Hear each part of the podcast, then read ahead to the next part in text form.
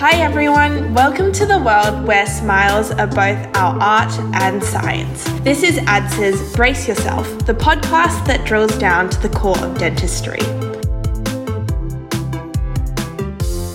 I'm Martina, ADSA's Publication Officer for 2024, and I'm here with my amazing publications team. I've got Ana, David, and Andrea. So, floss away your worries, adjust your headrest, and let's dive into the cavity of knowledge together.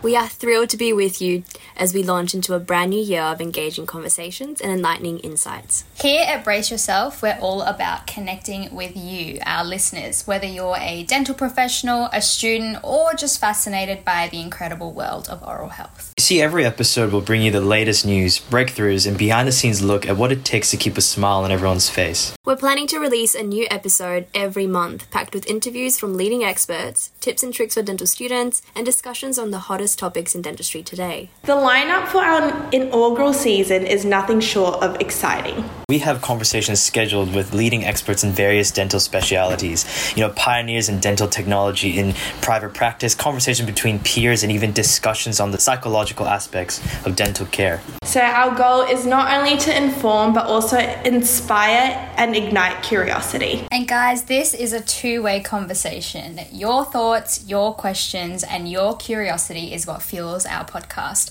So, reach out to us with topics that you're interested in or questions you've always wanted to ask over on our Instagram at OzDSA. This is what will make Brace Yourself a truly interactive and enriching experience. Apart from that, you can also find us over on our Facebook page as well as on our website, which is adsa.org.au. You know, often the times I wonder uh, where, as a first year student, I could, you know, find some more information about the course I'm studying and the rich culture it beholds. Well, look no more, as I'm happy to talk about the ADSA first year handbook, a total must have guide to all new dental students like myself. And, you know, you can find them on the ADSA website and Facebook page with Instagram updates starting April. Keep an eye out on the inboxes for everyone in their direct emails.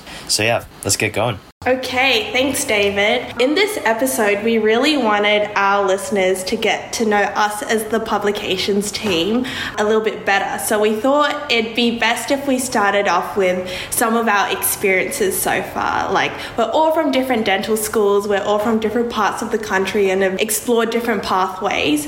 What was the moment you realized that dentistry was your path or something you wanted to continue to pursue? I think I'm always like scared of these questions, you know, like my path, like my thing. I kind of wrote it down beforehand. I'm always like a big victim of these like lovely quotes from like Oscar Wilde. And He says like, if you want to become a grocer, a general, a politician, or a judge, you'll invariably become it, and that's your punishment. And I think that's sort of the thing I kind of live by. It's like I really enjoy dentistry, and now I'm getting to sort of learn about a rewarding profession. But I think also at the same time, I'm someone who like doesn't want to completely say like dentistry my thing because you could always like expand it to different kind of scopes. But I think I like to reframe the question and maybe answer it as what I think my path is, maybe trying my best at whatever I face, whether the outcome is good or bad. And in the end of the day, um, serving others, which I think is sort of what everyone here wants to do in this like medical profession. So that's sort of my answer. Yeah, sounds good.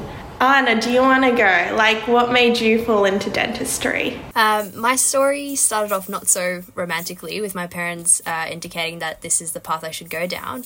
And initially, as a young kid, I was like, no way, there's absolutely no way. I want to be a journalist, or I don't know what I thought I was going to be. But then I was like, okay, if they're pushing it so hard, I'm going to look into it and see what is this actually about before I say a hard no. And so I started assisting. I didn't get into dentistry straight away. That was soul crushing because I had thought, okay, if I get in and try it out, then I can figure the rest out later. But I didn't get in. I think that actually fueled me to keep trying. And the time that I spent uh, trying to get in again, I was assisting in various dental clinics um, all around. I moved around a lot, so all around Australia. So I could see like all these different clinics, all these different professionals and how they work. And I could see that their lifestyle was something that I could really enjoy myself. But when it really clicked was when I came across this concept. It's called Ikigai. It's a Japanese concept of reason for being. And when I was trying to figure out if dentistry is really going to satisfy me for the rest of my life as a career, I put this Ikigai concept to a test. And so there's four circles and they overlap in certain areas. And it's like uh, your ikigai, your reason for being, or uh, something that's going to keep you uh, working hard and satisfied throughout your life, should overlap in these four areas. And it should be something that you love,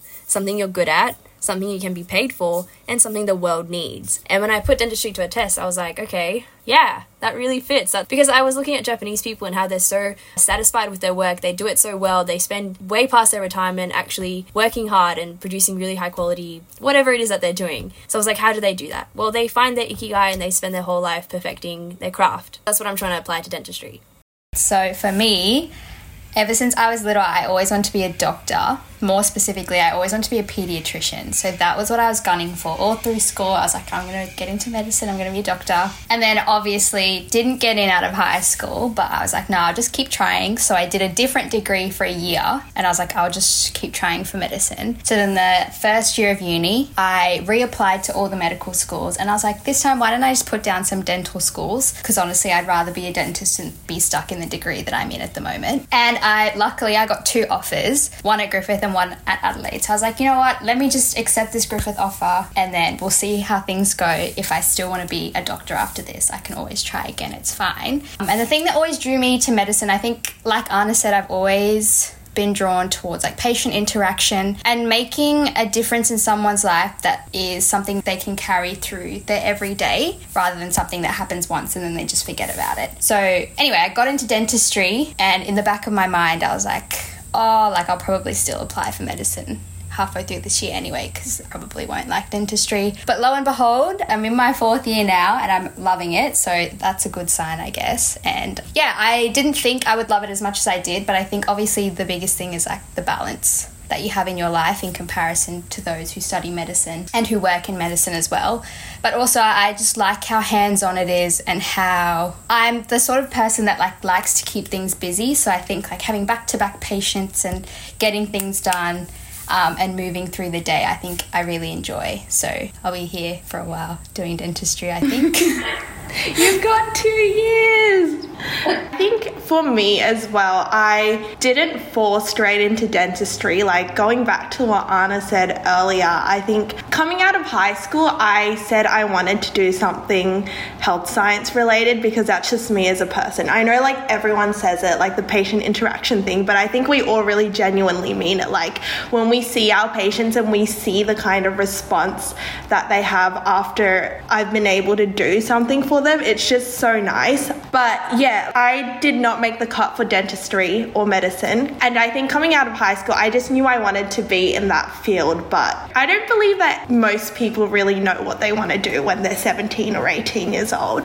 So I decided to try oral health at Sydney Uni. And I think that gave me really good exposure to what dentistry has to offer. Like it was doing the subjects and doing sim and doing prac. I soon grew to realize that, yeah, like this is really something I wanted to do because it's so practical and hands on. So, like, when I wanted an escape from learning all the theory and everything, I got that. But yeah, I don't think for me there was a moment in time. If I had to pinpoint it, I remember one time in an oral health exam, even though I was super stressed before like doing this filling prep and composite, halfway through when I'd warmed up, I was like, you know what? I'm actually so lucky to be able to do this as an exam. I was like, I low key enjoy just sitting here and playing with composite. And I think, yeah, moments like that, it's like, even if it's a really difficult moment and you find the joy in it, I think, yeah, that to me had me realize that, yeah, no, this is something I really want to do. And then after oral health, I did try another degree because I was like, oh, I'll just give it a shot, like, see what I like. And I absolutely hated that. So I came back to dentistry because I was like, yeah, this is my thing.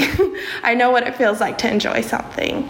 Okay, guys, to wrap up the podcast before we get to the outro, I've prepared a little segment for us, which I'm going to call the blind tier list. This one is Humbling Experiences in Dental School Edition. So I've prepared five, so I need you to blind rank them one to five. One being the most humbling, five being it's fine, like it happens. But you won't know what I'm saying. So the first one I say, you just have to rank it from one to five. And once it's been ranked, you can't move it. And then the other ones you just have to follow. So, my first one is seeing an exam question for a topic you skipped studying because you thought it was low yield. Where are we putting that? One being most humbling. Bruh.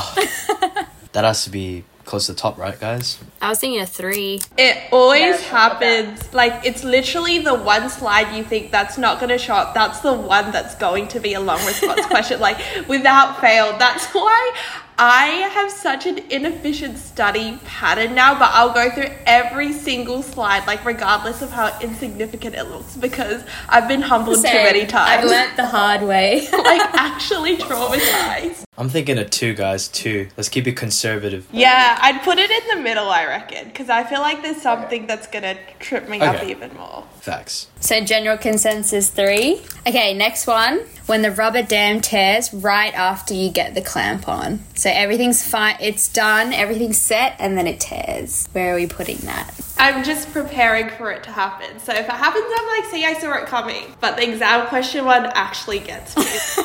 I agree. It's annoying, but it's not the end of the world for me. It'd be Yeah. about a four. Okay, number four. Next one then. So we've used up spot three and spot four. The next one. I don't know if David can relate to this one. So the next one is pushing through the smoker's breath during an appointment. And you have to pretend like everything is fine and you can smell it through the mask. Where are we putting that? You've got one, two, and five left. I'm a five for this one. I mean, it's gonna happen. yeah, I feel like you just get through it. I was going to say it's probably below the other two that we've been given so far. Okay, so we're putting that at five. We have spot one and two left. So hopefully the two that I'm about to read are terrible. So, first one creating a beautiful prep and then hitting the adjacent tooth at the very end. Bro, this has to be a one, guys. I can't lie. I just did my class two amalgam preps and I messed that up like six times. I'd say a one because that feeling when your heart drops, you're like, it's irreversible. I can't do anything about it. I'm thinking a, a two. Like, it happens, but if you just nick it, you're like, oh, No, this is significant. see, okay, that's bad.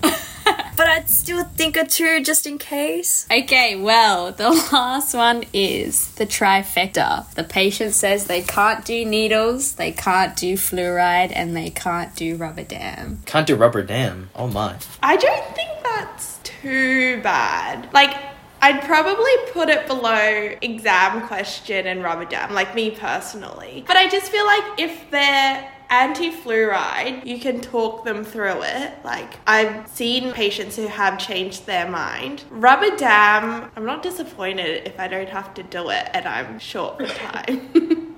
But like, I don't know. I think with all of those, you can, if you have the right approach, you can talk them through it, if that makes sense. Very fair. And David, how do you feel about that, even though you are yet to experience it?